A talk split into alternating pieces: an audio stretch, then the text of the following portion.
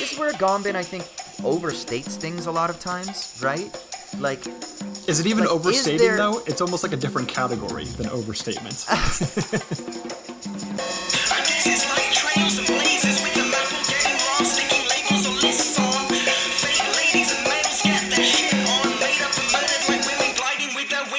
Yo, what is going down, everybody? Welcome to Owls at Dawn. We are just two dudes from Southern California who studied philosophy, politics, and religion around the world and decided to start a podcast where we could bullshit with impunity. I am Austin Hayden-Smith. And I am Troy Polidori. And this week we are finally going to be tackling the patron-chosen topic, which, I mean, how is it actually titled, Troy? Like, how did we actually, when we ran the poll, what was it actually called? I think we just called it Capitalism as Religion... Uh, Benjamin and Agamben.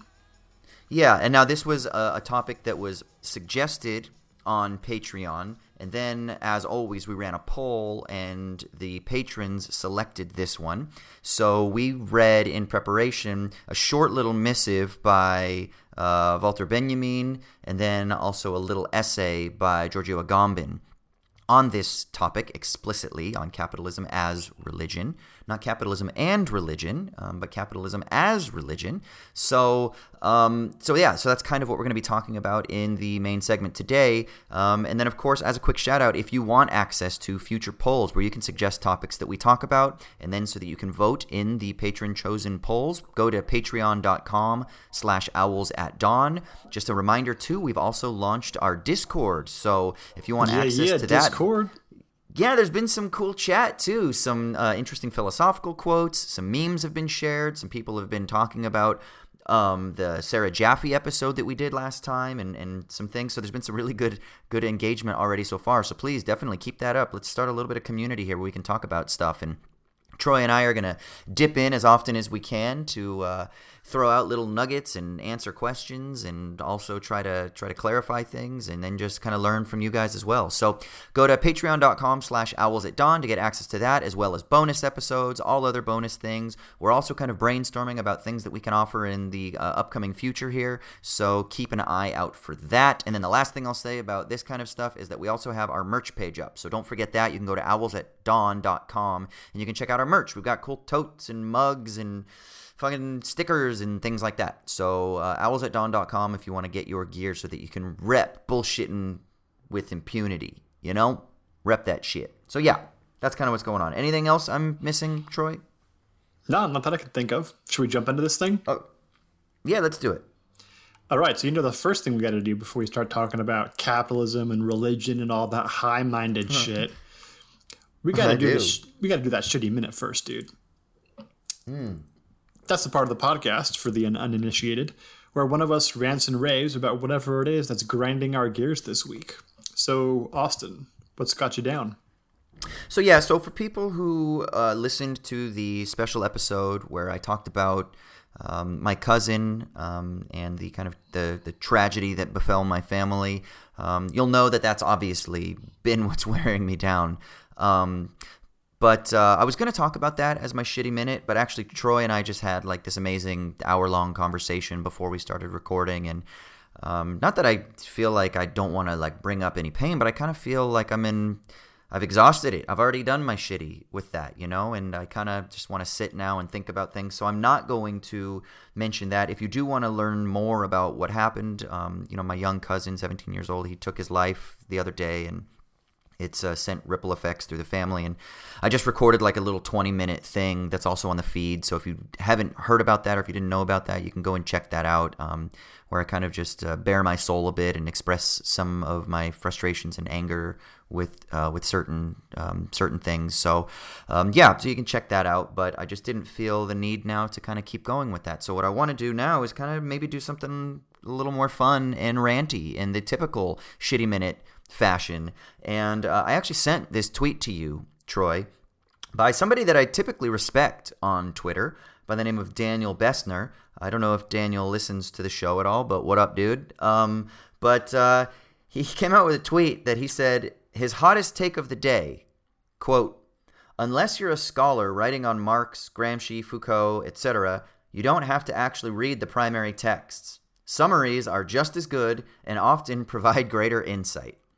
And now, this tweet, of course, caused a shitstorm. He got ratioed, he got dragged, he was quote tweeted, but then, of course, it got lots of likes as well. So I just wanted to talk about this idea. Um, I have a fundamental problem with this for many, many, many, many reasons. Um, the primary reason, the kind of most stringent critique that I would offer is this. Clearly, only a social scientist would ever make this kind of statement. And the reason is because social scientists are fucking reductive as shit. They operate so often from this form of like bland materialism, extraction of data, and there is no poetry, there is no metaphysics, there is no concern with norms. And I actually think fundamentally what they offer is a view of the world that is actually lock in step with the very thing that oftentimes they're trying to argue against, which I would call is the logic of capitalist reason. And the reason I would say this, particularly with this uh, tweet, is that what he's essentially saying is that it's possible to just distill these writings down into um, simple ideas that can simply be um, transmitted via summaries. And therefore, you can just consume them because you are consumers of information and knowledge, and then therefore it can uh, – Uh, achieve some level of measure of satisfaction, which in this instance would be the form of equipment of knowledge or something like that, to either make yourself feel better or in theory to equip yourself to be able to act. I just don't think that it actually leads to that latter thing because I think it fundamentally stalls at the level of simple knowledge transmission rather than actually what I think would be a more robust conception of Uh, examining these texts would be sitting with the thinker, sitting with the language, um, sitting with Uh, the, the the the tarrying with the negative, so to speak, allowing yourself to to sit with the problems that are really being worked through by the original sources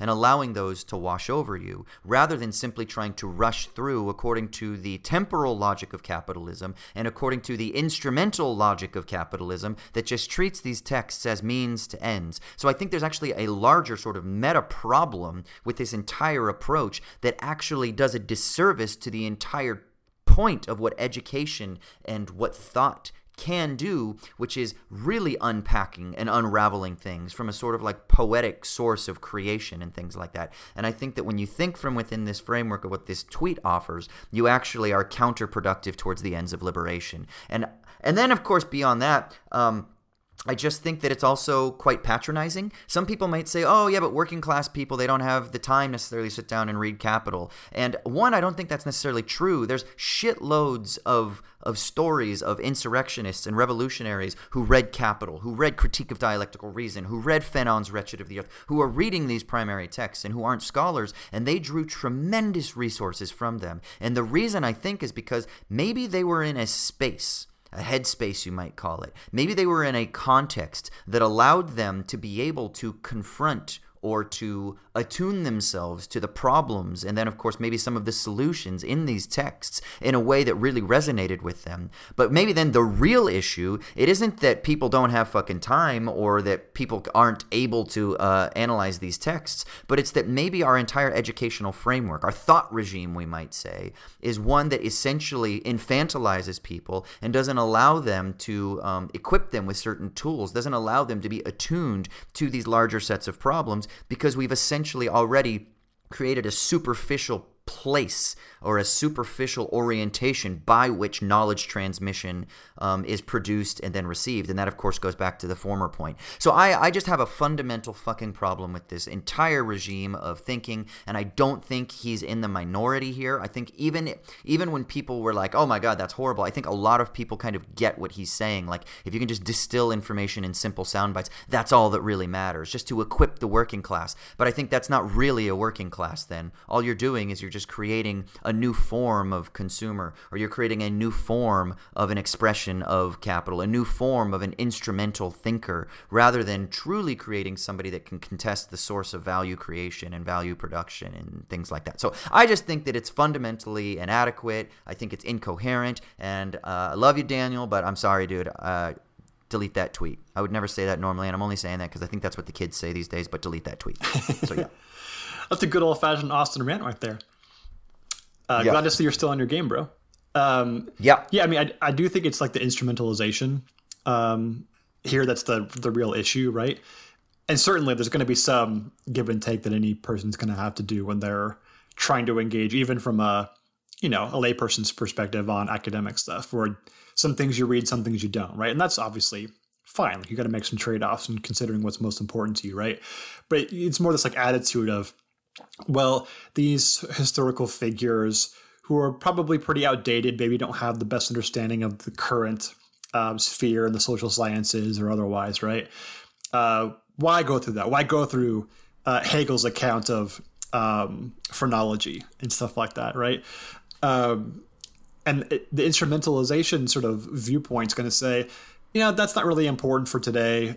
So, you know, use this as a tool, as a means to get to whatever is important to you, right?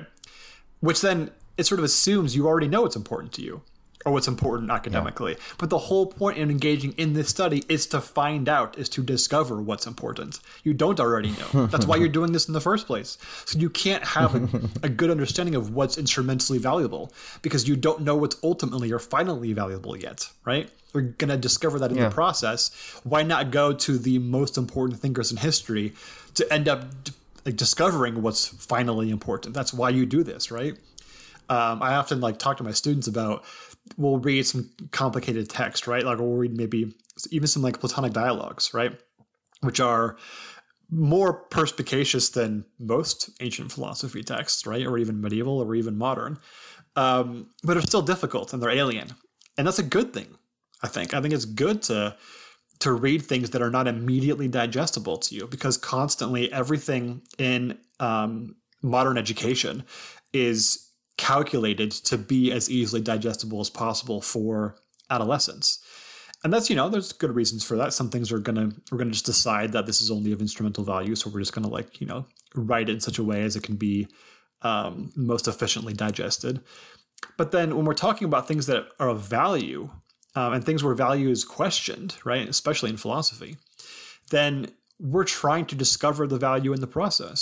So that's why we read Plato and Aristotle. And that's why we read um, Kant, even though it can be extremely difficult. And you could hmm. definitely digest Kant down into a much more easy to consume version rather than reading actual Kant. But that's a really good process. Not only do you learn how to read texts better, Um, by doing so, but you discover things you didn't know before um, that are important, that are valuable, and you creatively think with the thinker, right? Even when you think they're wrong, you are able to sort of discover why they're wrong through the process of interpreting them um, as accurately as you can, and, and thinking alongside, but also in a contrary position to them. And that whole process not only makes you a better thinker, um, but it helps you discover what matters as well. And that whole thing is lost when you make the whole thing only about the instrumental value of the ideas. Yeah. I have three more things to add to this. I love what you just said about not knowing what you value, right? And so what happens is if you don't know what you value, then what are you going to do? You're just simply going to rest in habit or social convention mm-hmm. or whatever it is, the worldview that you've already pre-formulated, that you've pre-fabricated. And therefore, when you interpret the text, not to get into like freaking Gadamer and hermeneutics and stuff like that, but you are essentially going to prejudge. And what is another word for prejudgment? As Gadamer tells us, prejudice, which means then that your encounter with this text will essentially be a prejudicial reading of the text, because you're going to just simply impose or project your own habitual orientation onto the text, right? By trying to get something out of it with which you're already familiar, right? And what that's going to do is that's going to determine how you take up the text. And it's not going to, and this is the second thing, it's not going to allow you to actually encounter the other. It's not going to allow you to actually encounter novelty. It's not going to actually allow you to really encounter the otherness of this text that could then introduce values to you, that could introduce new forms of thinking, that could that could not just talk about like what you value, but what value is in the first place, right? And so you kind of foreclose your possibility of actually encountering um, novelty, the other. And then third, the problem with that is then you foreclose yourself from the possibility of rupture and from the possibility of change. And I think that there's a temporal logic here that is essentially the temporal logic of chronos, the temporal logic of the time of capital, rather than the possibility of a kairotic kairos, the age, the epoch, the break, the messianic event, the rupture, the split, the tear, um, the fucking whatever it is. Did I say event already? The, the fucking apocalypse, whatever the fuck you want to call it. You know, Badiou, Sartre, Lacan, all the fucking terms, all the people, right? Those things that they're so concerned with is what they're essentially concerned with is um, trying to contest the reproductive, the mimetic reproduct, reproduction of the same.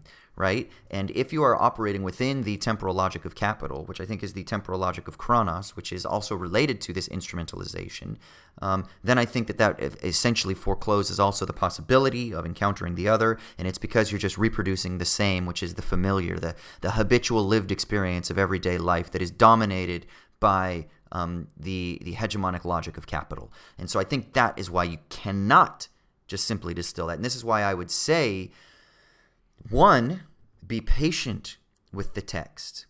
Operate from a different temporal regime, one that doesn't just need to consume, consume, consume, consume, get me the information, data, data, data, facts, facts, facts, facts, facts.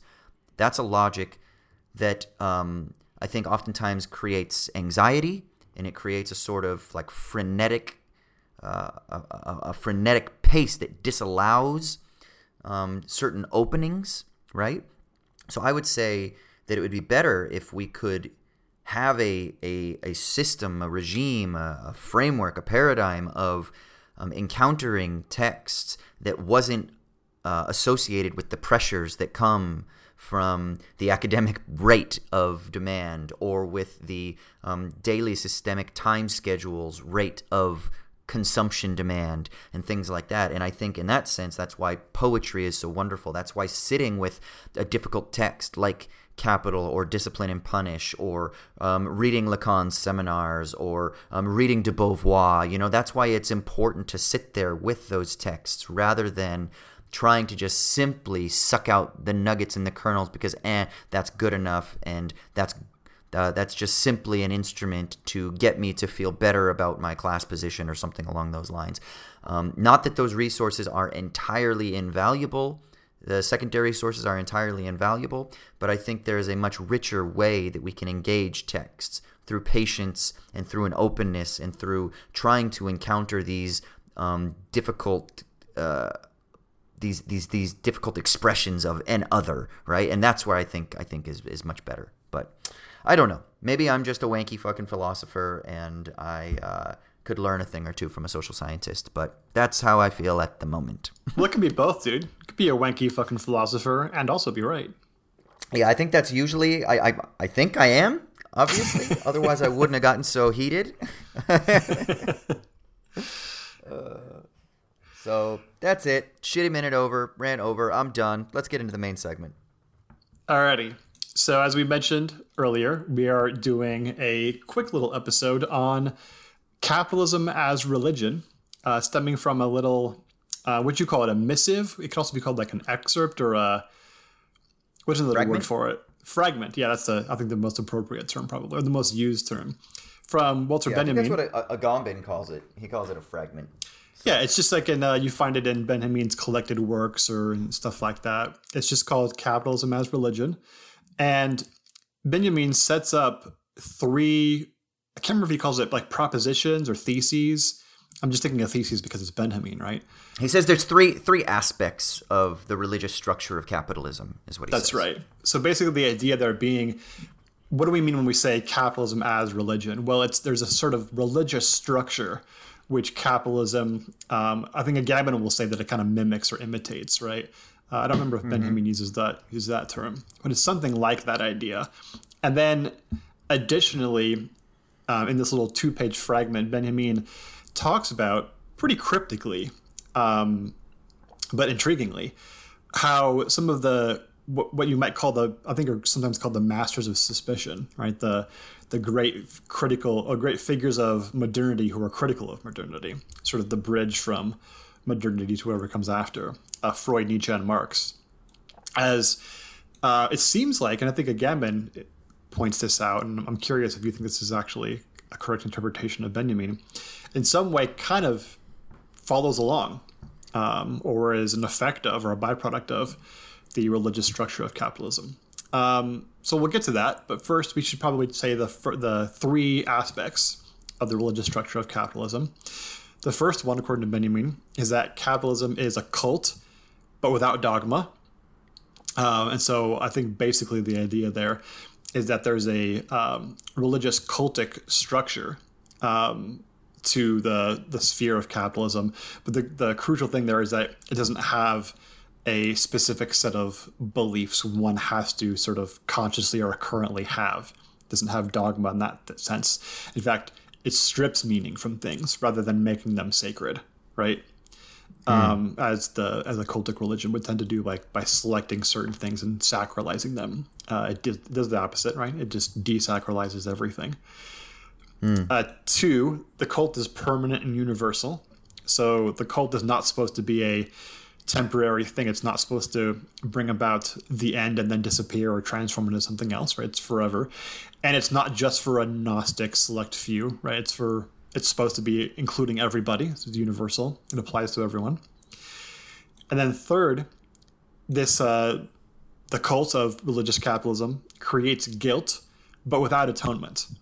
It just produces guilt with no resolution to that guilt.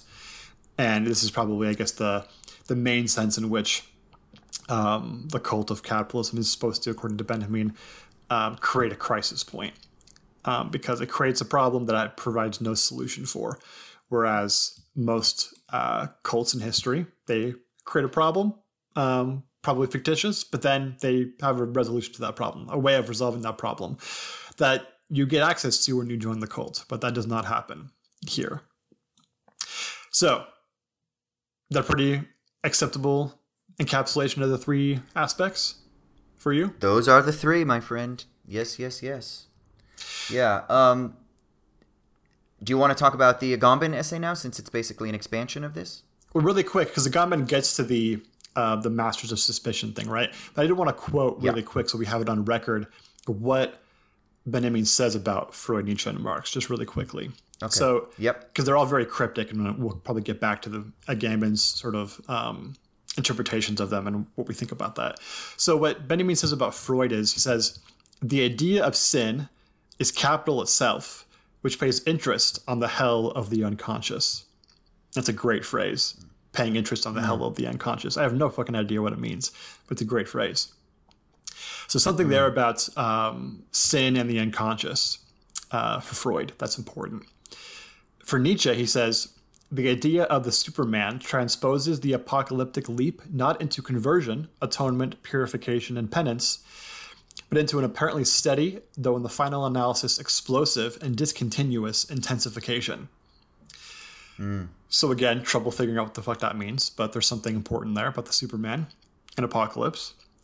And then finally for Marx, he says, Uh, the capitalism that refuses to change course becomes social- socialism by means of the simple and compound interest that are functions of Schuld or debt slash sin, since those are the same in German. Okay, so we had that on a record. Uh, at some point, we'll probably come back to this. Let's jump to the Agamben, yeah?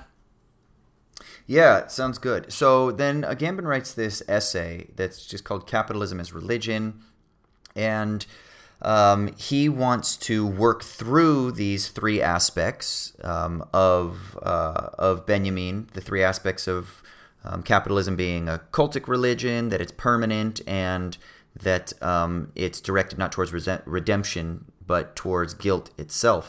Um, but he starts off the essay by, I think, two kind of peculiar uh, – by using two, pu- uh, two peculiar appeals. One is – Um, sort of religious and poetic, and the other is historical and maybe political economic. And mm. so, which is very, very, very Agamben. Agambenian. Yeah, I was going to say very Agambenian. How do you already say it? Um, very much in his wheelhouse. That's how he kind of does everything, right? Um, but so I love how he starts the essay. He just says, there are signs of the times, which, despite their obviousness, those who examine the signs in the heavens do not succeed in perceiving, which is a lovely cryptic start to an essay because, one, he's quoting Jesus, right, um, or alluding to Jesus at least, um, that there are signs of the times from Matthew sixteen. And then he says, and despite the obviousness of these signs, those who examine the signs. There are people who claim to be examining things, scientists, um, prophets, uh, economists. Um, they're examining the signs in the heavens, but they do not succeed in perceiving. They're not successful in their examination. They cannot see. We might even say they do not have eyes to see or ears to hear, which again is kind of prophetic language, perhaps lingering in the background there, right? So this is how he begins um, the essay. The next sentence is, they are crystallized. This is the signs. They are crystallized in events that herald and define the coming epoch, events that can pass unobserved and almost in no way alter the reality to which they are added, yet which, precisely because of this, count as signs, as historical indices. And then he, in Greek, it's semeiton kairon, which is signs of the time, but it's not chronos time, it's kairos time, the time of the epoch, the time to act, the opportune moment, something along those lines, the messianic time. And then, this is where it shifts into the political, economic, and historical. He says, one of these events, so you're thinking, cool, this is going to be some like crazy fucking world-exploding event. And then he says, it's basically when Richard Nixon suspended the convertibility of the dollar into gold. So you're like, wait, what? The most mundane that's... shit there is. Yeah. You're like, that's this apocalyptic event? Hold on a second here. I thought it was supposed to be like fucking famine across the world or an asteroid destroys us or nine eleven or something, right? No, it's just when a policy decision was made in geopolitics and in political economics, right? That's the sign of the times. And then he basically wants to try to work through these two by, I think, giving substance to the claim that this transition from uh, a monetary system that was gold-backed, from that transition to one that um, is uh, devoid of such a grounding, devoid of such a referent, an external referent, how that kind of is um, a sign of the times, how that is an apocalyptic event. And he uses then uh, uh, the Benjaminian little uh, fragment to argue that the shift essentially from a gold-backed dollar or monetary system to um, just simple credit-based monetary system empties everything of value. And then he goes on to kind of talk about what that essentially means is that what you have in capitalism um, under the regime, we might call it of late capitalism, finance capitalism, neoliberal capitalism, however you want to um, designate it, is a mechanism whereby um, money is self-grounding. And as self-grounding, it is self-legitimizing. And as self-legitimizing, it is therefore essentially anarchic. That is, there is no foundation. There is no grounding. It is purely, we might say, self-referential. Now, he talks about how this seems to relate to a sort of um, linguistic paradigm as well, where once language is detached from a referent, you similarly get a, a type of um, situation of crisis, of things being anarchic or ungrounded. Um And then what I think is kind of most interesting about all of this is the potential implications this has for politics, which I think leads to um, certain possibilities for fascism, certain possibilities for um, uh, sovereigns to to uh, emerge within those vacuums and to claim power within that power vacuum. And this is kind of how he ends the essay. He doesn't speak in these terms, but he quotes Foucault, who's talking about, um, uh, this is the final quote. He says, to cite the words of Michel Foucault, what we obtain here is nothing more and nothing less than the unfolding of a space with, in which it is once more possible to think. That is, in this power vacuum, what we have is uh, opportunity and potency to contest those other power structures that um, might seek to ground uh, themselves or to legitimize themselves in an anarchic world. But that what this does then is this creates an opportunity whereby we can actually create new forms of power. And if you're familiar with the le- the, the work of Agamben, he might be talking here about what he calls destituent power as opposed to constituted or constituent power. Um, so that's kind of what Agamben is talking about here. He talks about um, how there's like a nihilism um, in this monetary regime that is devoid of any foundation. He talks about how essentially what you have is a, a credit system, um, which is a system of faith, a system of belief, but it's belief not in something, but just simply a belief in belief itself, um, a completely self-referential system of belief. So that's kind of, I think, the rough sketches of what Agamben does with uh, Benjamin's little prompt. Does that kind of re- sound right? Refresh anything I missed that you want to talk about? Yeah, I mean, don't forget the most important point, which is that all of this stems from debates about Christology in the ancient world, or in the ancient Christian world. About whether yeah, this is the... where this is where this is where Agamben, I think, overstates things a lot of times, right? Like, is it even like, overstating there... though? It's almost like a different category than overstatement. he does this in yeah, he does this in a lot of his works when he does like examinations of like ancient. Like Christian debates, right? Like, is there a sense in which there's a cross resonance whereby we can analogously relate the early Christian church's arguments about whether or not Jesus was uh, the arche uh, or has his arche in the Father, or whether he's simply anarchic in the sense that he also is co-substantial with the Father? Like, like there's a sense in which that might have a sort of like metaphorical cross resonance with how we understand the monetary regime. But he makes it like a causal connection, right? Like, that's the source that has caused, that has been bubbling under the surface, and therefore thought has been so contaminated, and society has been so built that the zenith of capitalism, the zenith of modernity, is really just an expression of this ancient Christological debate. Like, that's the stuff I'm just, I'm just not so sure about, bro. Like, I appreciate you, but I'm not sure that that's the like the causal trajectory. You know, no. there's, a, there's a genealogy here, and this is one of the problems I think oftentimes with like a genealogical critique is they oftentimes create these nice like threads, and I'm not sure it's so nicely woven.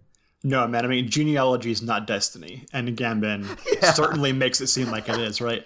But I think a more charitable interpretation would be that it's not he's not making a causal claim or some sort of deterministic claim, right?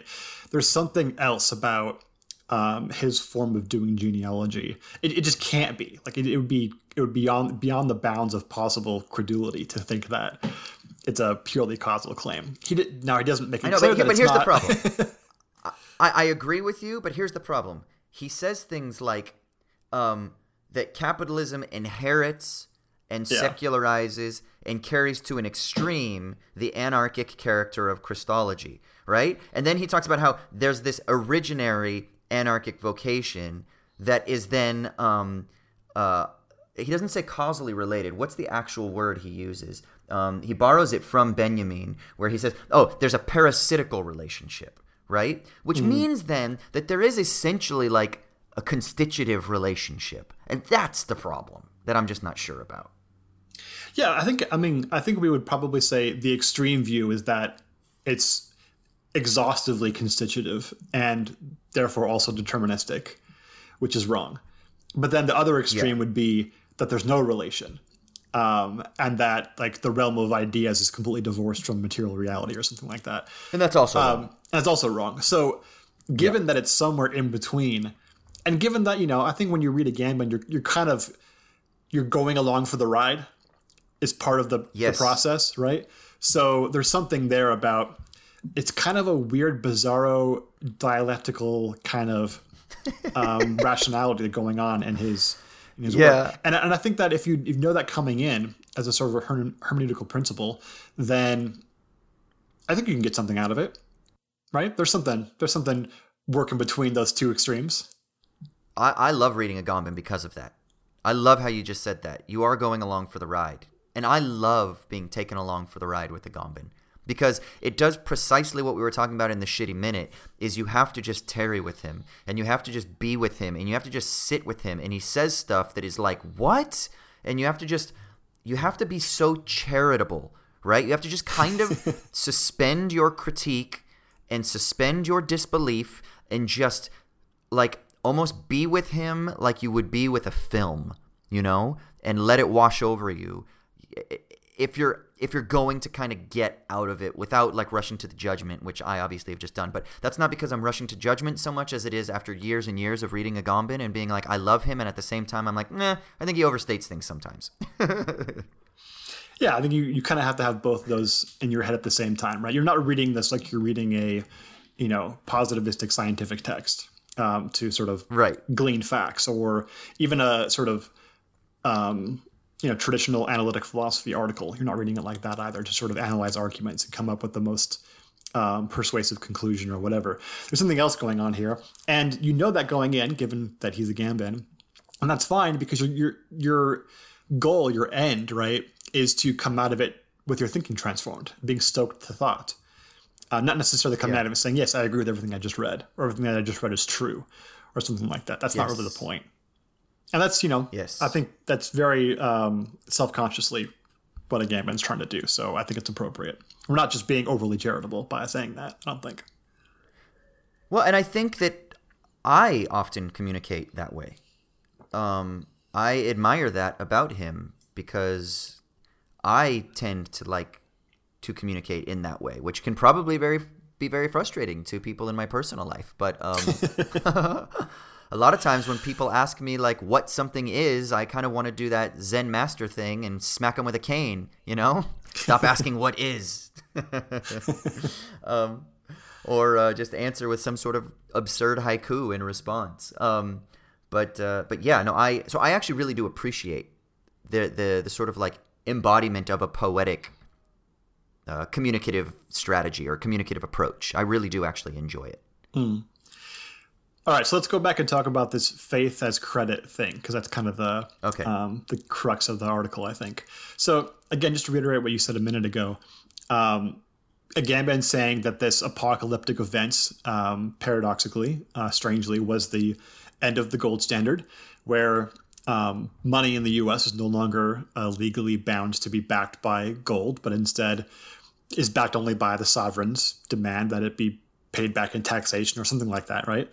Um, in the words of Agamben, it's something like money becomes a form of credit which is grounded on itself alone. I don't know that it's grounded on itself alone. Um, that seems not quite correct, probably more like it's backed by the sovereign. Um, and also by uh, the belief of the citizens, um, all coming together. Yeah, that so was sort so of social construction. Let's right? let's let yeah let's linger on this for a minute, because this is one of the two fundamental criticisms I have. Um, I I fully agree with you.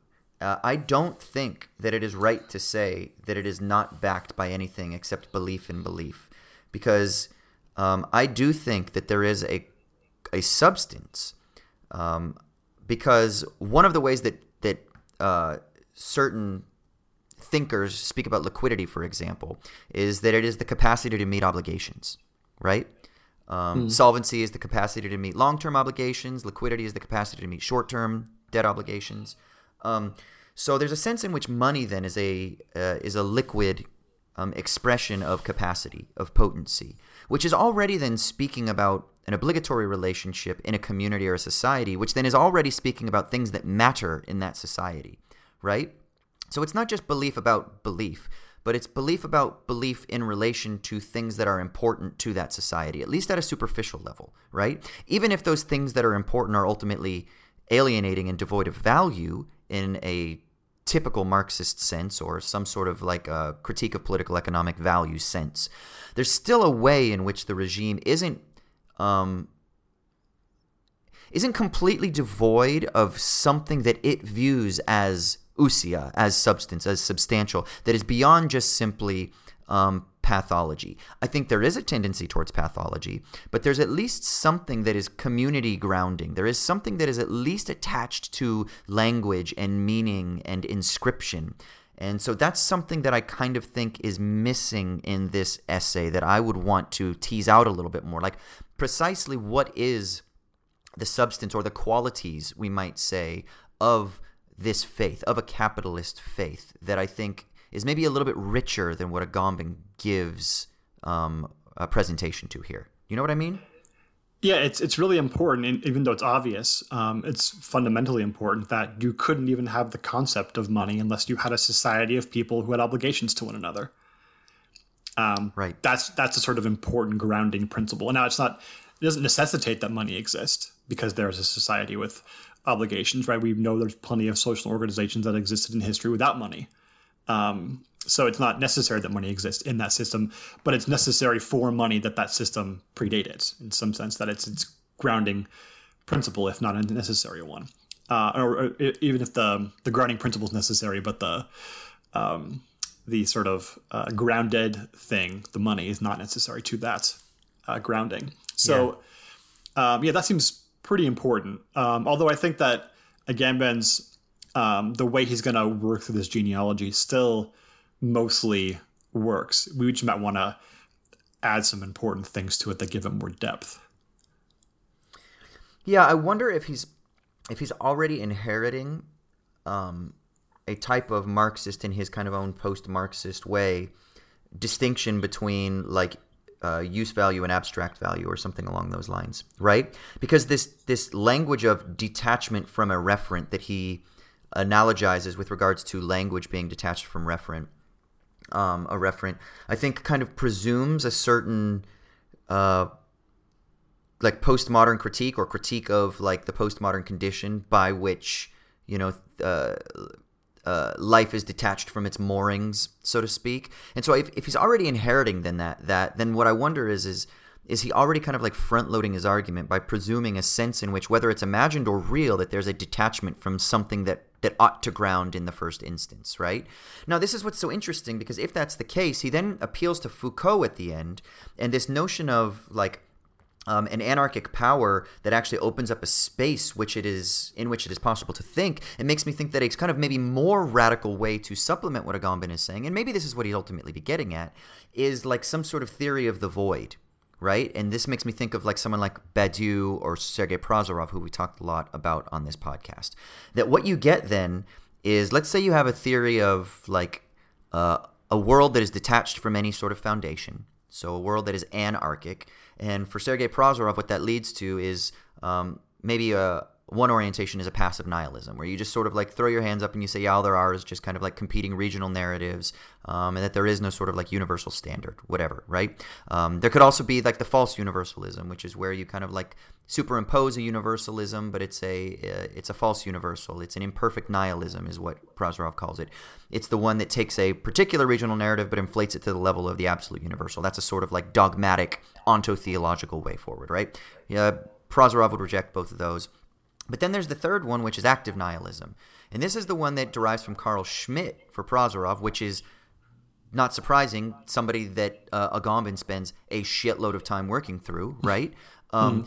And for for Prozorov, the Schmittian orientation of active nihilism, which is also Nietzschean, is that, yeah, the world is devoid of any foundation, so that's why it requires will and the will of the sovereign to make the decision to sort of cover over, if you will, Um, the negativity of the nothing, right? And so then in active nihilism, you get um, an, an emphasis on the will or the sovereign or the nation for Schmitt, the individual, the Übermensch for Nietzsche, to perpetually be engaged in a process of transvaluating values. But it's essentially an anarchic project, um, and it's one that um, leads to a certain type of power, an expression of a certain type of power, which is also something that Agamben speaks of, right? Um, and so then what I wonder then is, is would there not be a potential uh, another version of this that would say, but what if we just simply kind of like sit before something like the void or pure rupture or pure event? Would that allow for a universality that is a sort of ungrounded universality, but without just leaving us with a sort of Nietzschean or Schmittian process of like decisionism or um, – or voluntarism or something like that? And is it possible then that maybe that's what Agamben is opening up at the end by appealing to Foucault, but that he doesn't fully kind of like articulate what that means? Yeah, it does seem to me like um, – so Agamben inherits some of the Nietzscheanism, right? Um, but yeah. the sort of – you could sort of cast the part of the Nietzschean uh, move and the, and the whole Schmittian move as being that the anarchic ungrounding is scary, right? It's unstable. You can't exist that way, yeah. right? And so uh, I don't know Agamben super well, and it's been a long time since I, I really dove into some of his work, but it seems more like, you know, following kind of Fou- the Foucauldian lineage from Nietzsche, he's going to say, like at the end of this article, that the proper move is to recognize the anarchic ungrounding as an opportunity. Um, That's right, and sort of yeah. dwell with it in a way. And that seems to me like an important... Obviously, it's importantly different than the uh, pure assertion, pure decisionism that you might have in like in the Schmittian move, right? Uh, that the sovereign does, or like a, a sort of the bad form of Nietzsche, maybe, um, depending upon which fragment of Nietzsche you're reading today.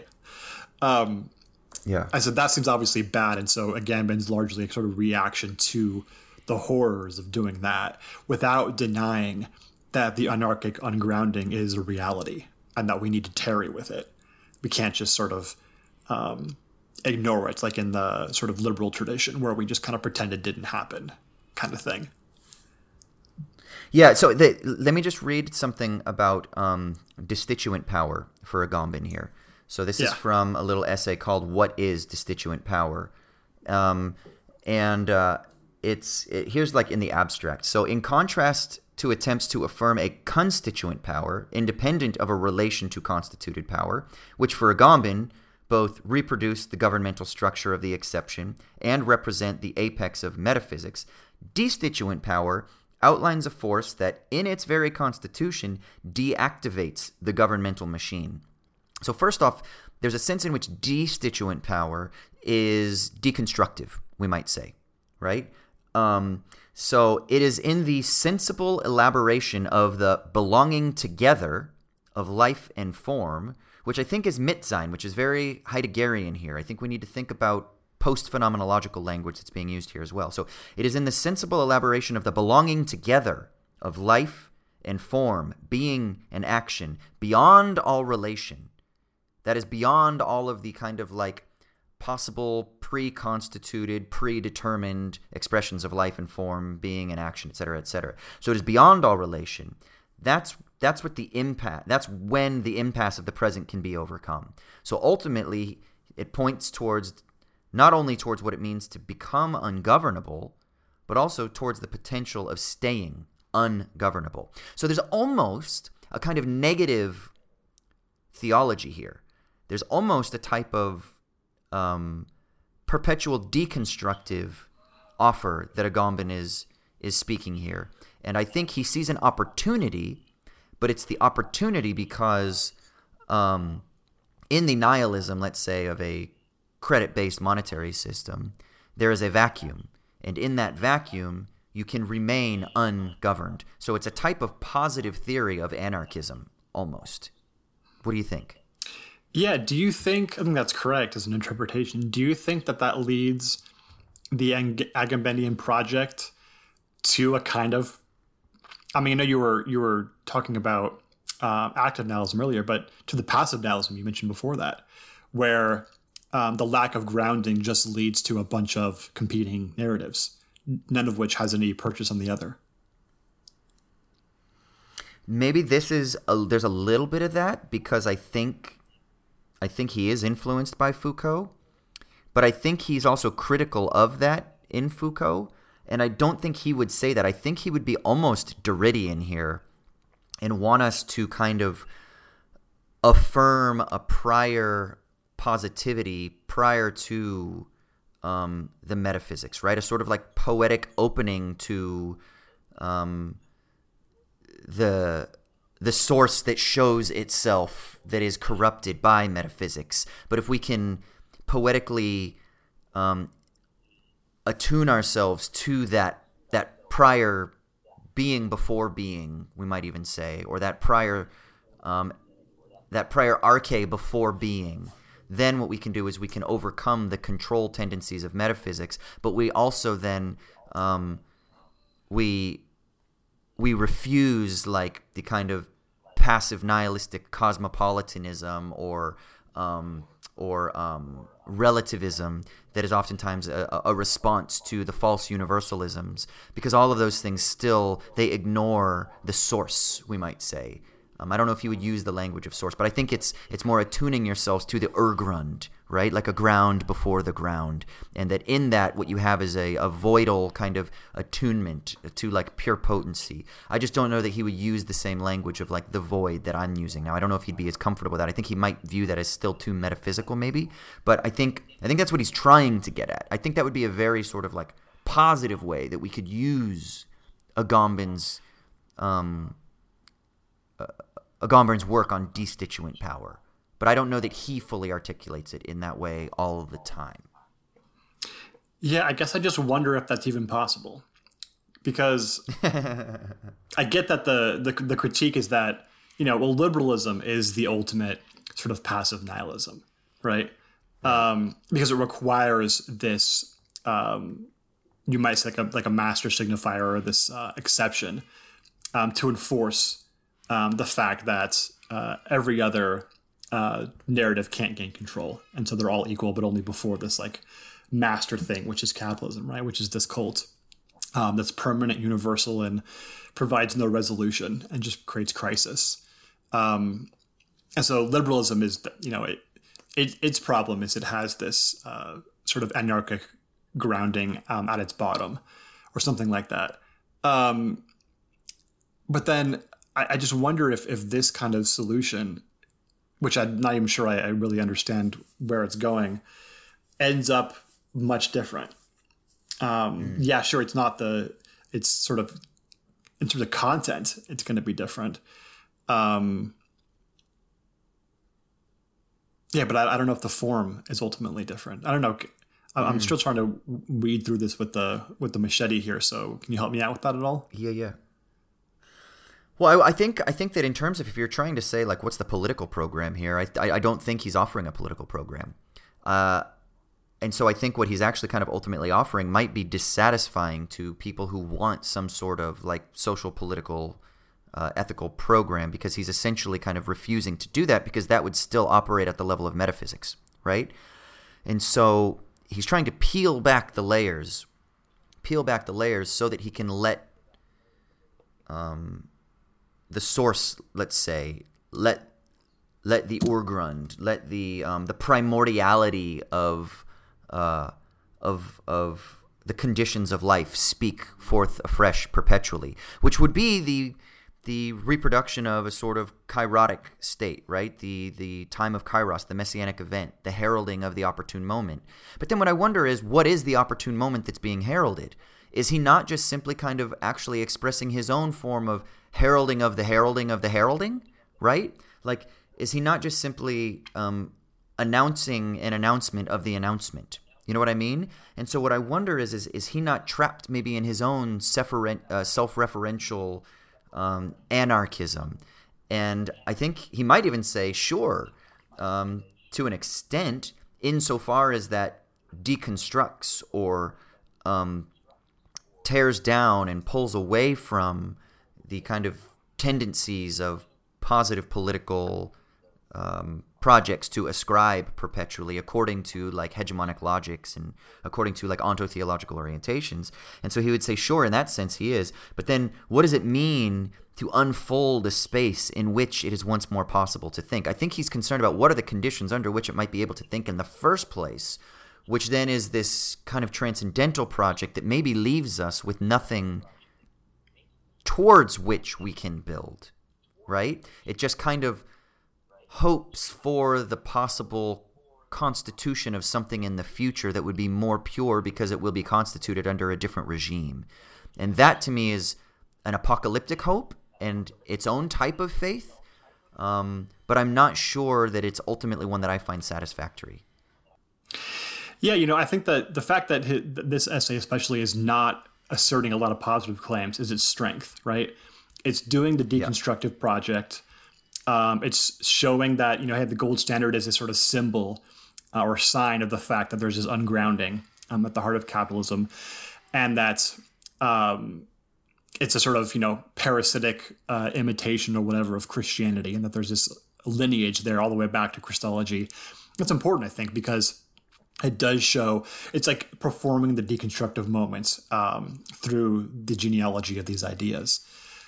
Yeah. Um, and that we should sort of reformulate how we think about credit and the social organization that credit engenders um, through this kind of genealogy. And that's really good. And, and ending it with this notion of now we can think, right, I think is also good.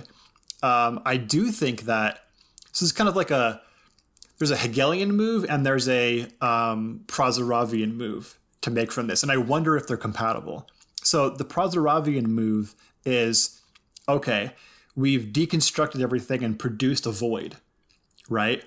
Um, instead of having an apocal- apocalyptic hope for something to eventually replace that void, the void itself is the co- provides the content for the hope, right? Mm-hmm. Um, and then you get into complicated stuff about how the void produces equality and fraternity and shit like that, right?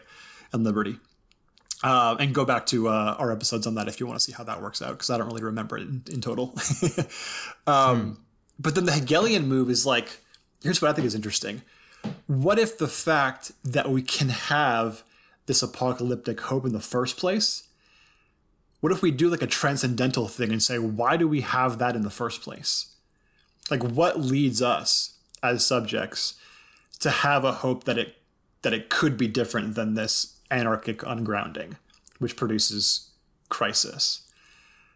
And then if we look at that, we can find something out about ourselves and the way that we comport ourselves to the world and to, our, and to each other that mm. will lead to apocalyptic hope as being a thing to look forward to, even though we're not sure even what the content of that hope would be, right? Why would the hope itself as a form be something we could look for and, and be good?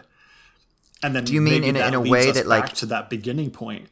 So, so, so the beginning point, would that be like identifying the desire within the complaint? So like if we're searching for something that reveals to us a desire for something, and then maybe if we can engage in an examination of that for something that we're seeking, that that might give us maybe not a, an ultimate foundation, but at least some sort of set of positive principles that would allow us to then positively construct something in contradistinction to the, the thing that is the source of our complaint.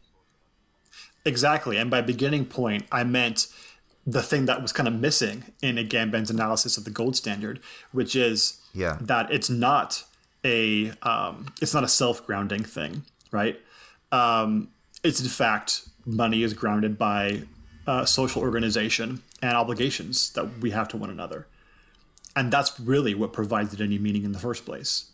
Uh, and it was never really the gold that provided any meaning. That was just a a weird symbol that we could control, and so we used it because social organization and obligations are way too unwieldy um, to consider. It was a very good tool of imperialism too. It was a, I think that's the imper- it's the imperfect nihilism. It's the false universal is what the gold standard is, right? Mm-hmm. Um, it's the regional narrative that ties everything to a particular monetary regime that sets the framework by which the world would be constructed. Now, I think here's the thing that I think is actually wrong also about Agamben. I think that it's wrong to say that there is no solution in capitalism that is offered, that there is no redemption, right? I actually do think there is a redemption that is offered, and I think it is ultimately the conversion of every single thing into an asset. Now, will that actually lead to the solution? No, but similarly, I don't think that by submitting yourself under the regime of um, some sort of uh, uh, sovereign personal God does it either. I think it creates a sort of like pathological guilt relation to the law and to perfection and um, and, and to other things like that that I think is similar to to capitalism. So I actually think that there is a logic of redemption, um, both at the individual level and at the global level. I think that there's a process of justification, that you're innocent insofar as you sort of like submit yourself to the, the rule of the monetary regime. And then there's a process of sanctification, and you become perfected insofar as you um, better live according to the principles of, quote, holiness within that monetary regime. And ultimately the promise is glorification, that you'll be satisfied. Yeah, and so this is where I would want is getting on the Forbes five hundred, right? Yeah. That's right. Yeah, exactly. It's some form of apotheosis, right, that is on offer. But the problem is is that that promise of glorification only leads to a sort of like pathological guilt relation. So I think the way he understands the guilt might be a little bit off here, because I think it is essentially a guilt that is tied to a promise of redemption. So what I – go ahead. Yeah. Yeah, I mean, I do think it's important to note that I think the reason probably that Agamben doesn't want to say um, that, or along with Benjamin wants to say that capitalism does not uh, does not allow for atonement, is that they probably both want to say that the sort of division in consciousness, the guilt um, that we feel, it, it's perpetuating because capitalism's not going to offer you the solution to it, when actually it might be that the solution it offers is just um, pathological, right? There's a reason yes. why people who fully identify as the ultimate pure capitalist agent are psychopaths. They come across as psychopaths. Just think about how it's portrayed in media with like Christian Bale in American Psycho. I was going to say right? American Psycho. Yeah. Yeah. Uh, American Psycho, yeah. Um, that's just, just that's read a person any Bret Easton Ellis novel and yeah. you will see what we're talking about. Okay. Yeah. That person is fully redeemed and happy and uh, fulfilled. Right. But they're a psychopath and nobody wants that kind of fulfillment. Right. And so there's an important, like that again, I think trades back on the idea that there's something important there about the fact that we understand that's not really what a human life should be like. That's a kind of, it's a sort of destitute life, even if that person in their own self-conception has achieved glorification, right? Yeah. Yeah. And so then, th- okay, so then this is what I wonder. Um, okay, so say we identify the source of the problem, that there's like a world that is like being stripped of its values and that that's kind of essential to the kind of, let's call it the religion of capitalism, right? Um But nevertheless, people are still being induced into a pathological complicity with the system because of this promise of glorification, but all it does is breed further dissatisfaction. This would be my Todd McGowan kind of psychoanalytic reading, where he talks about this in Capitalism and Desire, that via what he, it, he uses from Lacan, the object-cause of desire, there's this like fidelity that is perpetually um, created, that creates a sort of maybe like pathological connection to an abusive relationship with this system, right? Um, so let's say that's the case. So then what I would wonder then is, is it the case? So then, so then that means that it's not the case that that there's no substance to the faith, but but it's just that the the substance has a particular social form, a social form that we would say is one that is Uh, essentially dissatisfying, without using overloaded terms. Let me just say that it's essentially dissatisfying. And then why is it dissatisfying? Well, maybe we can say, to bring in some Marx here, it's essentially because there is a um, a disconnect between value producers and a reciprocal relation to that value. Um, there's no return, right? We've talked about this a few times lately. There's no appropriate uh, return on time investment, we might say, or production of value.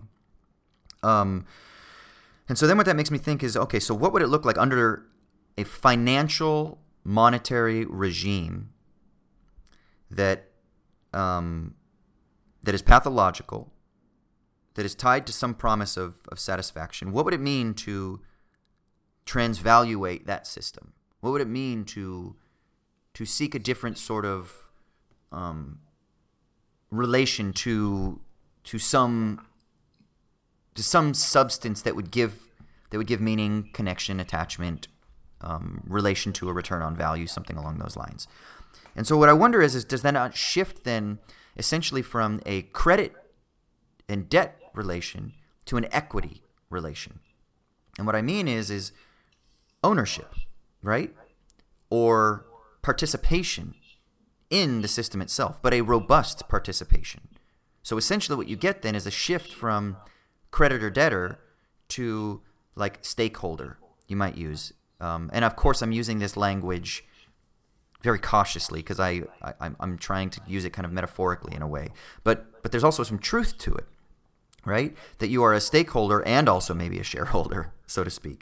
But it's that you, um, you are somebody who is grounded in the social system that is a part of this system of, of promises and debts and obligations and things like that, except you have recourse, you have guaranteed recourse to um,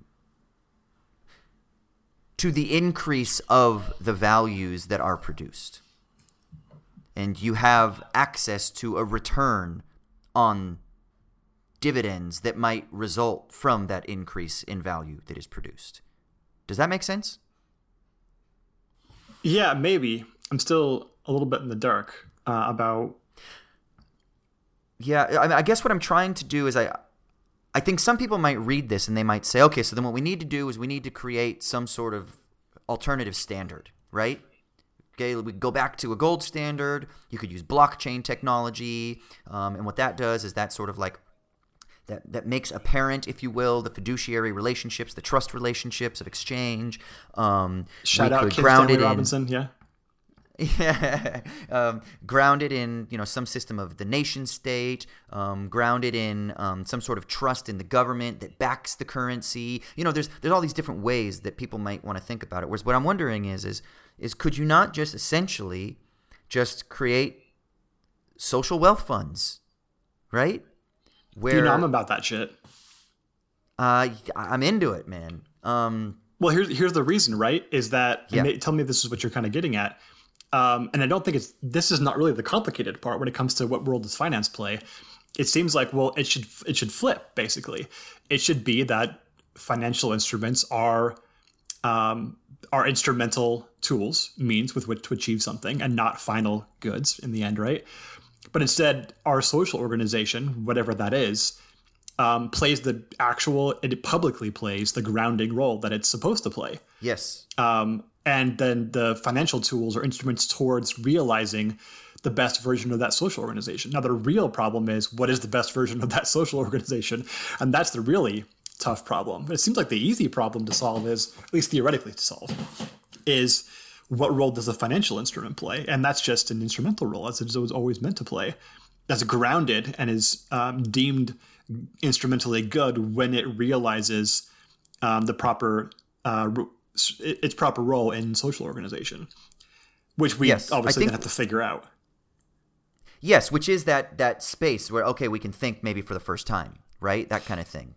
Um, I think what I'm reacting to is is a potential reading of this text, and maybe Agamben wouldn't say this, but that would be that, okay, so so the monetary system is essentially anarchic, and therefore it believes in nothing except itself, and that that is somehow like bad in itself, right? And I don't know that that's actually what Agamben is saying. Maybe he's even saying, well, shit, actually, this is an opportunity to seize power, right? Because of the power vacuum that is made apparent by this shift from yeah, he talks about a, a the possibility standard. Of credit atheism, basically, right? When you expose yeah. the ungrounded anarchic um, feature of capital after the gold standard, it's the same as...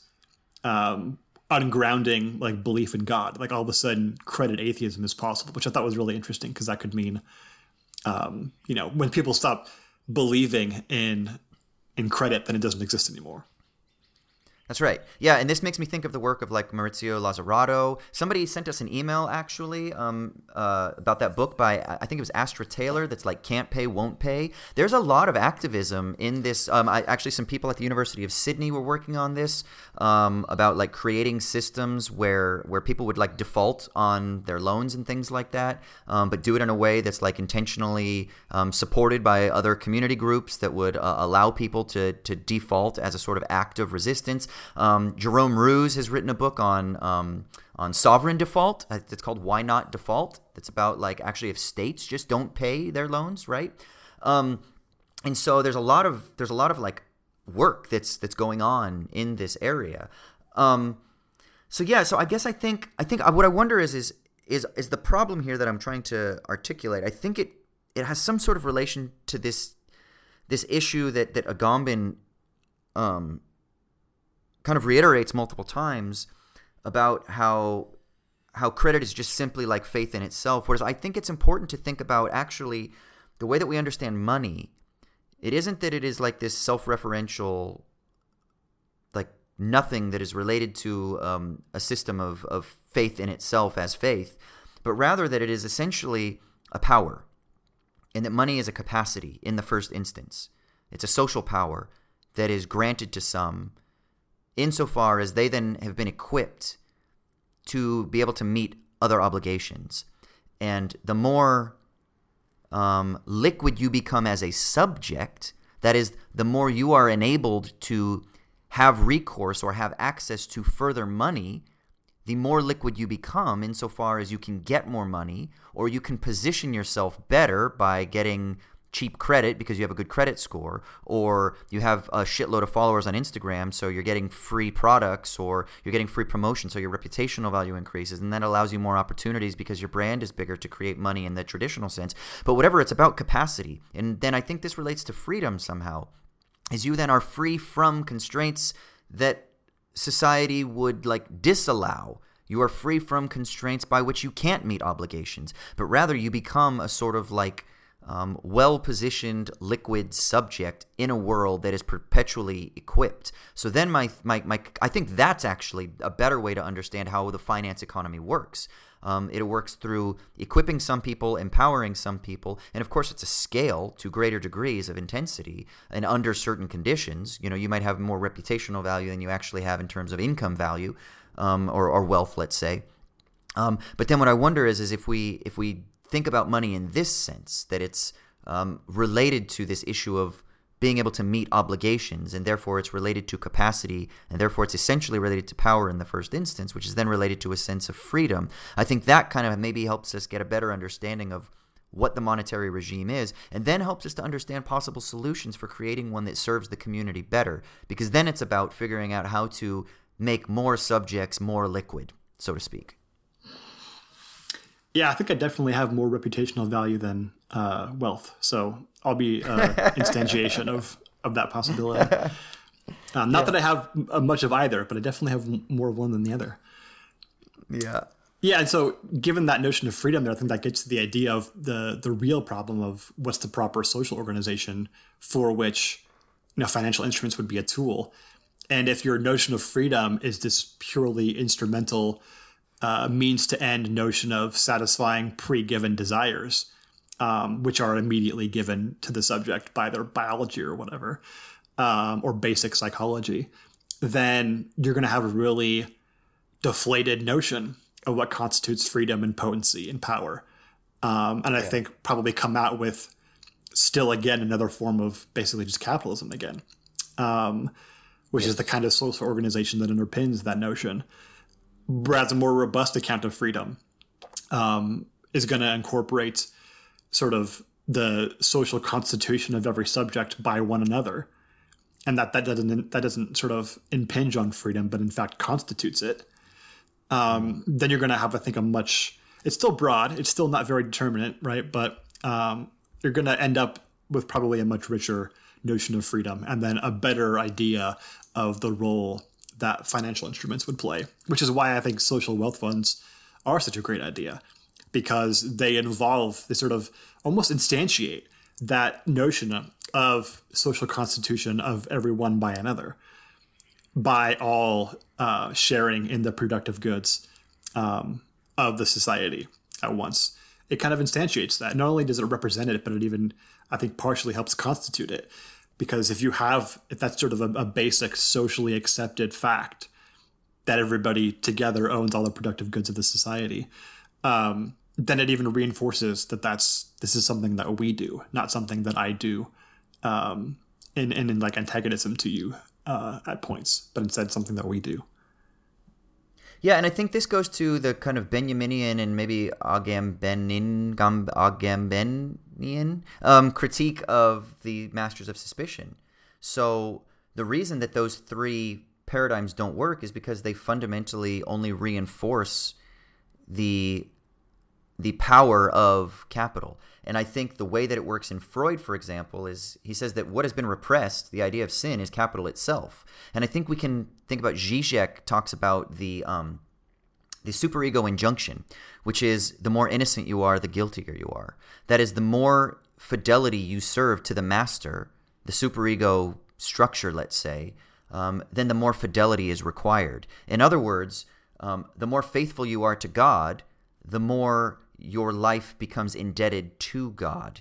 So similarly, the more faithful you are to capital, the more the demands of capital um, are exerted over life, which means that this is actually, I think, a better way of understanding the kind of guilt relation, um, one to um, like a superstructure or a superego structure, but also to Um, kind of the religion of capitalism. This would be my interpretation anyway.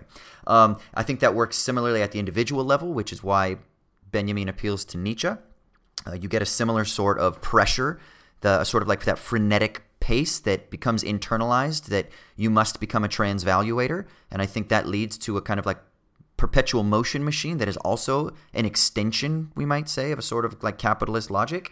And then similarly with Marx, um, that what you get that is He says the capitalism that refuses to change course becomes socialism. That means that it's a capitalism that doesn't fully get rid of the debt and guilt mechanisms that we just talked about with both Freud and even with Nietzsche are reproduced in socialism because of the compound interest. The compound interest, that means the exponential increase of the debt relation, the guilt relation, the sin relation to the unconscious of capital itself as a superstructure, as a, I'm sorry, as a superego structure that imposes that injunction that you must be more innocent, you must be more innocent, and maybe that's in the form of the state. The state then becomes the bearer of the guilts of the sins of capitalism, that it bears the weight of the contradictions of capitalism, and therefore what that breeds is a type of further fidelity to the centralized organization, which is a further fidelity to the superego structure, which then only produces a further guilt relation. So then the question is, is how do you just simply completely destroy that guilt relation per se? How do you destroy the debt relation per se? And that's what I think would be the fundamental question. And that's why I think the masters of suspicion for um, Benjamin and even for Agamben are insufficient. And that's why I think what I'm talking about in that shift from a debt-guilt relation to one of equity would also skirt that, would get outside of that tendency towards the reproduction of the superego tendency. Yeah, and it sounds like the the pregnancy metaphor of socialism we talked about with Jerry Cohen, right? He, he didn't use the word pregnancy. I can never remember the actual word that he used. Ob- obstetric. The obstetric metaphor. That's right. Why did he have to use that word? I can never remember it. um, yeah, and so there's a there's a sort of there's a sort of determinism in certain vulgar interpretations of of Marx, and you can probably find that in in um, Freud and Nietzsche as well, right? And so the suspicions that they have of of the uh, modern system are good, but producing a positive account out of those remains without doing the anarchic ungrounding first, or the sort of exposing of the anarchic ungrounding, is um, going to end up being, as uh, Benjamin says, conspiring with um, capitalism, with modernity. Mm. Yeah, and it's important to remember that Benjamin is writing this in nineteen twenty-one. So all of the people out there that are listening right now that might have sort of post-Marxist or neo-Marxist sensibilities, like this is this is actually the condition. Like Benjamin is one of the conditions that allowed for those later interpretations of Marx yeah. to be what they are in the first place, right? So we need to remember that in nineteen twenty-one, Benjamin is looking at German social democratic forms of Marxism, evolutionary social socialism in the work of Bernstein. He's looking at that, like scientific socialism. And then he's looking at like Engels, Marx, and how it's been appropriated after the Bolshevik Revolution, right? So that that's what he's looking at. He's looking at kind of these two possible expressions of Marx. You know, you got late nineteenth century and then early twentieth century, very early twentieth century expressions of Marx and therefore Marxism. So his critique isn't like taking into consideration the Frankfurt School and value form Marxists and Wallerstein and, you know, things like that. Like those things didn't exist yet. So he's he's also – we might say, oh, maybe he's being reductive in his reading of Marx, but it's it's guys like this that allowed us to even have the lens to be able to make that assessment in the first place, you know? Yeah, that's a really good historical point to note that Benjamin, in this sense, yeah, becomes the condition for um, these different readings of Marx, which maybe even are more fide- have more fidelity to Marx himself, right? But he's working exactly. with the with the specter of Marx that exists in the early twentieth century. Yeah, yeah, yeah. So, um, so what do you think? I guess what's your last last kind of thoughts on capitalism as religion? Yeah, so I think, I mean, we talked about how what's the proper hermeneutic orientation to have when reading Agamben, and that maybe it's something like, don't expect to come out of it saying, yeah, I think that's all true, but instead coming out of it and say, yeah, that stoked me to thought in a really important way that couldn't have been achieved otherwise.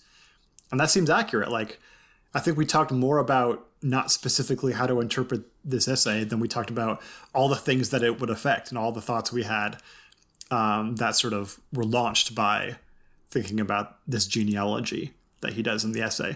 And that's, I think, exactly the point. I don't think it's wrong at all to have done a a very typical podcast episode of Owls at Dawn, um, going every which way, given that that's, I think that's the, that's the value of Agambenian work in the first place. Yeah, it definitely opens up space for thought. I mean, he's trying to embody the very thing that he's appealing to at the very end of the essay, right? Is thought is oftentimes overdetermined and predetermined. And how can we learn to think in the first place? You know, and that might be seem paradoxical because you're like, but I'm fucking already thinking. Um, but it's different forms of thought, different expressions of thought, different possibilities of thought, different ways of thought. Um, and so I think that's what's kind of cool. Um, I will yeah, say this, my one of my – go ahead, yeah.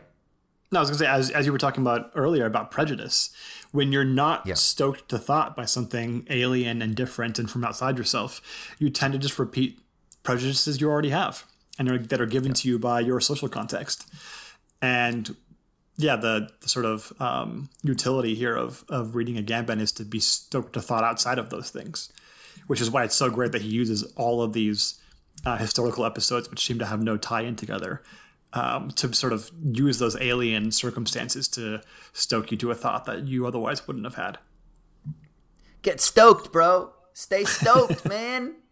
Um, yes. Yeah, agreed. I, I will say that we didn't talk about it much, but I think one of my favorite of the things, both Agamben and um, in particular, but Benjamin, the three aspects of capitalism as cultic religion, I think my favorite feature that he identifies is something that I think so much about, and I'm thinking through the implications of it, but it's the permanence of it, that there are no days off, right? That there's no distinction between holidays and weekdays. And yeah. I think I've talked about it on this podcast, but the work of Jonathan Crary, I think, is really interesting on this. He wrote a book called twenty-four seven.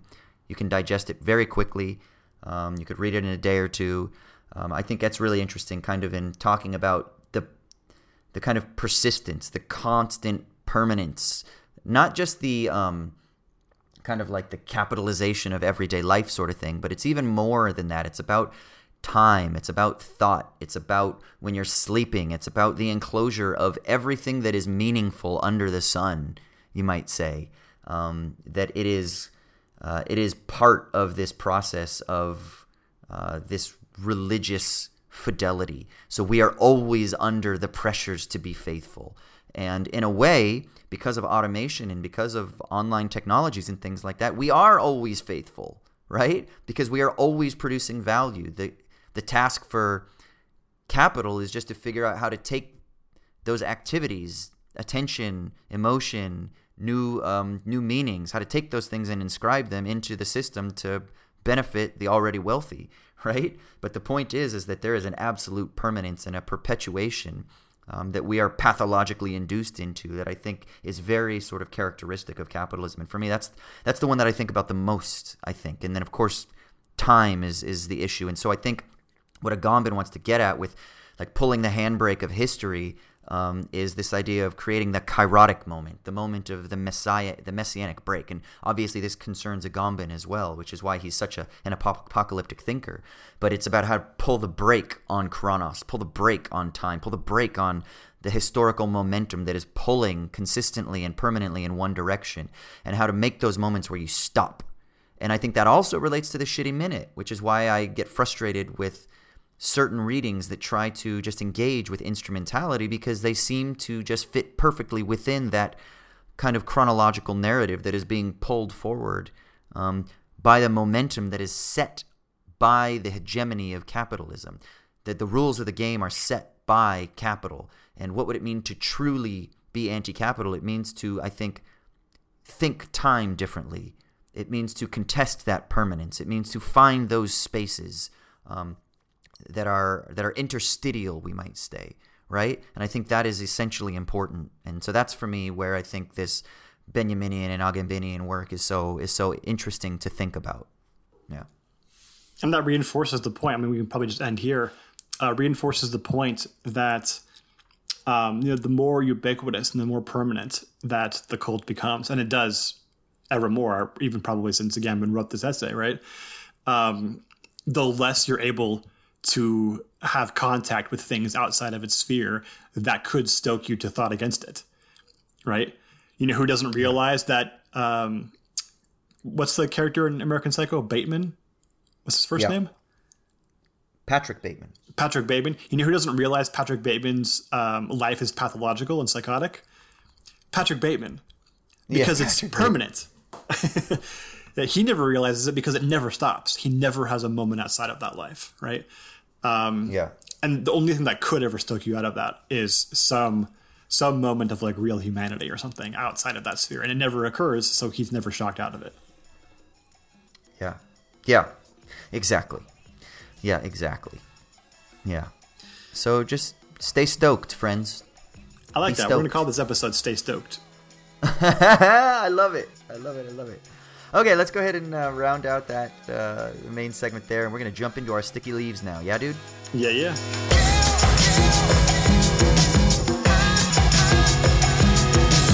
All right, cool. Now it is time for the final segment of the episode, the sticky leaves. This is where we leave you with something upbuilding so that you can go out about your day with hopefully some sort of recommendation that'll bring life and joy and meaning to your world, because we potentially live in a universe that is devoid of meaning. So, you know, we got to grasp onto those little things that give us joy. So, T-Roy, what is giving you joy at the moment? So, way back in the early days of Owls at Dawn, I mentioned in a sticky leaves an English folk artist named Richard Dawson. I, I doubt you remember this because it was so long ago, but do you by any chance? Do not. Nope. Do not remember.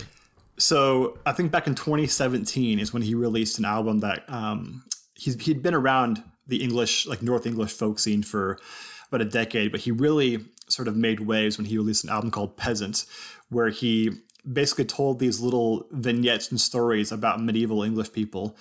Uh, through this like Northumbrian folk tradition combined with like weirdly out of tune guitars and a big booming voice that also occasionally goes out of tune.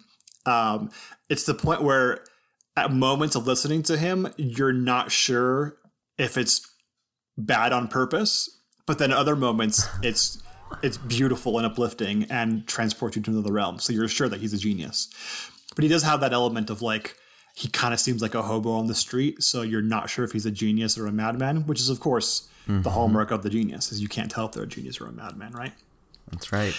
Well, um, in twenty nineteen, he released an album called twenty twenty, which is already confusing because he released it in twenty, end of twenty nineteen, but it's called twenty twenty. Um, and I, I loved that album, and I've just revisited it recently because I had read um, a couple of essays at the end of twenty twenty talking about how even though this album was written in like twenty eighteen, released in late twenty nineteen, it sort of presaged all of twenty twenty in important ways, which I think is is generally true about works of art that we think of as encapsulating a time period. It's never the works of art that happened during or after that time period. It's always the ones before that still strangely somehow envisioned the general um, like pathos of that time, that end up being like the signature works of art. Um, I don't have examples off the top of my head, but that, I think that we'd find that that's true if we looked at it uh, historically. So he released this album called twenty twenty. And instead of talking about uh, little stories of medieval English peasants and stuff like that, he instead does all contemporary life in England um, stories. And he is, I think, the probably the most brilliant storytelling songwriter of our times. Um, this album has a story about a um, a civil servant who doesn't want to go to work because they hate telling people that their um, disability benefits have been canceled for no good reason. And so he refuses to go into work and calls in sick and lies. There's a story about a pub that gets flooded and all the people are roaming around in kayaks, helping each other figure out how to um, gather up all their stuff and survive in the midst of this huge flood. There's a great story about um, a guy who gets obsessed with U F Os and then his marriage falls apart and he's not sure if it's because of the U F Os or something else. Um, it's just a constant stream of brilliant little stories about people's relationships and lives basically falling apart in the midst of like really slow societal collapse. And that can sound really dark and tragic and stuff, but there's all sorts of humor and weirdness throughout the whole thing mm. that makes it really beautiful, and even some uplifting moments. There's one song called Two Halves about a, a boy who's playing football, European football, soccer, and he fucks up majestically at the end, and his dad's really disappointed in him because all he cares about is his son being good at football. But then at the very end, the father sucks up his disappointment and says, "It's okay, don't worry about it. Do you want some Chinese takeaway or fish and chips?" And that's how the song ends. and and he delivers that final uh, line in a really great, like, as if it's like the denouement of a great story of Chinese takeaway yeah. or fish and chips, but that's all it is. And it is. It's it's paradoxically this great little takeaway. Um, yeah. There's also, I just want to say two more things about it. There's one song, which is probably the, the best song on the album, and it was the lead single as well, called Jogging, where um, the character talks about how they were told by their therapist that they need to go jogging to help relieve some of their anxiety. And he, and then the rest of the song takes place while the character is jogging. And there's this little moments where the character talk, like gives examples of their of their paranoia that stems from their anxiety, like their social um, paranoia or social anxiety. Um, one mm. of them was uh, that he knows he must be paranoid because every time he gets on the bus, he feels the many pair of eyes weighing up his person surreptitiously. Which I, it's so weird that, you know, when I lived in Scotland, um, I had this routine where a couple times a week I would walk three miles to get to the shore where there was a gymnasium, like a basically like a public. Um, it was a skate park, really, a giant skate park that had a little mm. room where you could play basketball on a one-third court. And no one ever used it except for me. And you had to pay three pounds to use it for an hour. It was ridiculous. And I would walk three miles each way um, twice a week to go down there and play basketball. And I and I, I feel like, and there's a music video for this song where Richard Dawson himself is lumbering um, in his hoodie, jogging through somewhere in North England, um, sort of acting out some of these scenes. And it reminds me, it's like fully embodies the, the, the feeling of like of alienation and like, I don't belong here and I don't know anybody here. And it's a wholly different world. Uh, and that sort of social anxiety that comes from being in an alien environment like that. It's, it's perfectly encapsulated for me. Hmm. Um, oh yeah. And the final paranoia that the character has is, as he's jogging, is that he hears a busker uh, sneaking um, curse words into Wonderwall as he's busking that song. And he's like, did he really say that? I'm not sure, but it sounds like he did, which is a great example of hmm. the weird effects of social paranoia. Yeah. Uh, last thing is just to reiterate how much Dawson is like the, one of the great poets of our time. Here's the opening to the final song on the album, which is called um, Dead Dog in an Alleyway. And it's a song about a uh, homeless person who's sleeping outside some kind of restaurant that has a neon sign. And there's a bunch of people celebrating a birthday inside or something like that. The song starts out with this line. Dead dog in an alleyway, dusted with snow, on a bed of burst bin bags. Don't you hmm. want to read that book? Yeah, it's such a great line. Under, and it has that alliteration uh, at the, the end. Big fans. Yeah, I'm looking at the lyrics right now. So this this yeah. album, it literally came out a little while ago. Did you just discover it, or are you just sharing it now? No, I listened to it back then because Dawson's one of my favorite artists. But um, and I and I really enjoyed it. Um, but people have kind of been going back to it when twenty twenty ended and yeah. sort of thinking about like the way that it talks about social anxiety and about relationships deteriorating and about familial issues and all this kind of stuff. And paranoia is a big part of it.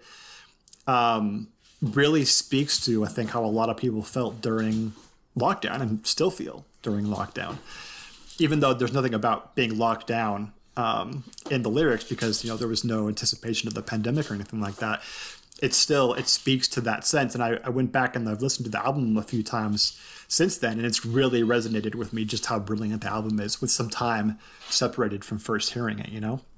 And so mm. I think it does have that, that status of the thing which didn't predict the pandemic, right? Certainly not. It's not like Nostradamus in that way or um, in any sense of like a prophetic, but instead it, it encapsulates, as great works of art do, a feeling that it itself predated. Um, and so it's anticipatory or something in that way. Mm. It's interesting. I, um, I'm reading Byung-Chul Han's book on Zen Buddhism at the moment, The Philosophy of Zen Buddhism. And uh, he's talking about how basically all these philosophers have misunderstood Buddhism. Like Hegel misunderstood it, Heidegger misunderstood it, Meister Eckhart misunderstood it. Um, people oftentimes speak of Eckhart in relationship to Zen Buddhism, but that's wrong, et cetera, et cetera, right? But one of the things he talks about is that, like, one of the amazing things about Zen haiku, uh, and it reminded me a lot of just this opening line from this dead dog in an alleyway dusted with snow on a bed of burst bins, is that a lot of times you get a sort of, like, absurdism in um like Zen teachings and Zen haiku, where like, like I think one Zen master, a student asked him like like uh what is the Buddha, and he said like three pounds of hemp, and it was just sort of like an, an absurd response, but it's a response that doesn't seek to enrapture us and to transcend us to some other world, because it's a radical pure immanence, right? And there's kind of something here about like this dead dog in an alleyway dusted with snow on a bed of burst bin bags that is just so kind of almost just purely phenomenological, but in a way that it isn't like trying to speak in a representational sense. Like, I mean, I'm sure that there is some sort of thematic metaphysics that you might be able to to um, to take from this. I mean, it just seems that that's hard to get away from entirely. Um But it does at least – there's sort of like this tending towards like a radical immanence, uh, at least when I'm just looking at the lyrics here right now, that is kind of – it made me kind of think about that. So I, I don't know if that's true throughout. Like I, we might think of it as like a nihilism or as some sort of um, like a like a, a really strict materialism, but we could also think of it as like an immanence, and that there's something – that the nothingness of immanence isn't like a, a nullification. It isn't a privation of some – other substance, you know, but rather it's just kind of like the the positing of absurdity or the positing of immanence itself. Yeah, I mean, I think great art does that, right? Um, the point of art isn't just to tell you what to think, right? Um, it's yeah. to put you in the, in someone's life from their point of view, and for you to experience it in an empathetic way that transforms you. Um, and there's going to be some direction to that transformation. It's not going to be purely abstract, right? But it's going to be in part like the work that you do in doing your empathetic uh, relation with the character um, that transforms you. And so it invites you to be a subject as well, rather than just a passive uh, receiver of something. And which, I mean, and there's very few pronouncements of actually like any actual claims of anything in this album. In fact, the only one I can think of really is there's one song called Fulfillment Center, which is all about people working in an Amazon warehouse. And it's just a horrible life of drudgery and misery. Um, it's in fact, it's hard to listen to the song because it's just uh, it makes you like exist in that life, and it makes you hate it, right? And then the character at the end finally says there must be more to life than simply um, dying to survive or something like that. And that's the most sort of like concrete um, normative statement you could that he makes in the album, I think. And that's probably what's so shocking, because it's so rare on the album. The rest of mm-hmm. it, it's just putting you in someone's shoes. You experience it, um, right, as proxy, and then it mm. transforms you in a certain way. And art does that in this great way, so that, you know, there's going to be judgments you make based upon it, certainly upon reflection. But the point of it is to make you live a different life for a time and experience the world through someone mm. else's eyes, uh, which is why it's different than like pure philosophy or something like that, and then why they're so good as um, as compatriots, right? Because mm. you can do that living of someone else's life through their point of view, and then you can reflect on it later, and you can go back and do it again in a different guise and reflect on it again later. And there's no sense in which they have to be competitive, right? Yeah. Mm. Love that. Love that. Love that. Well, cool. So yeah, Richard so Dawkins. Richard Dawson. Richard Dawson, not Dawkins. Dawson, that, not Dawkins. That's a different guy. Not bad. That's a different guy who you should not read, because he is uh, not great. Richard Dawson's a much better philosopher than Richard Dawkins. Not a high, not a high bar, but he's a better philosopher. Yes. Awesome. Uh, well, let's go ahead and wrap up the episode there, man. Um, again, listeners, thank you so much for tuning in.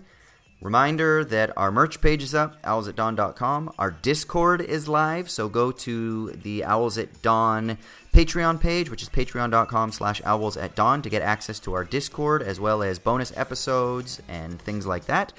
Um, yeah, you can email us, you can tweet us, everything like that. I don't think there's anything too important that we got to say at this point. Am I leaving anything out that we should say, Troy?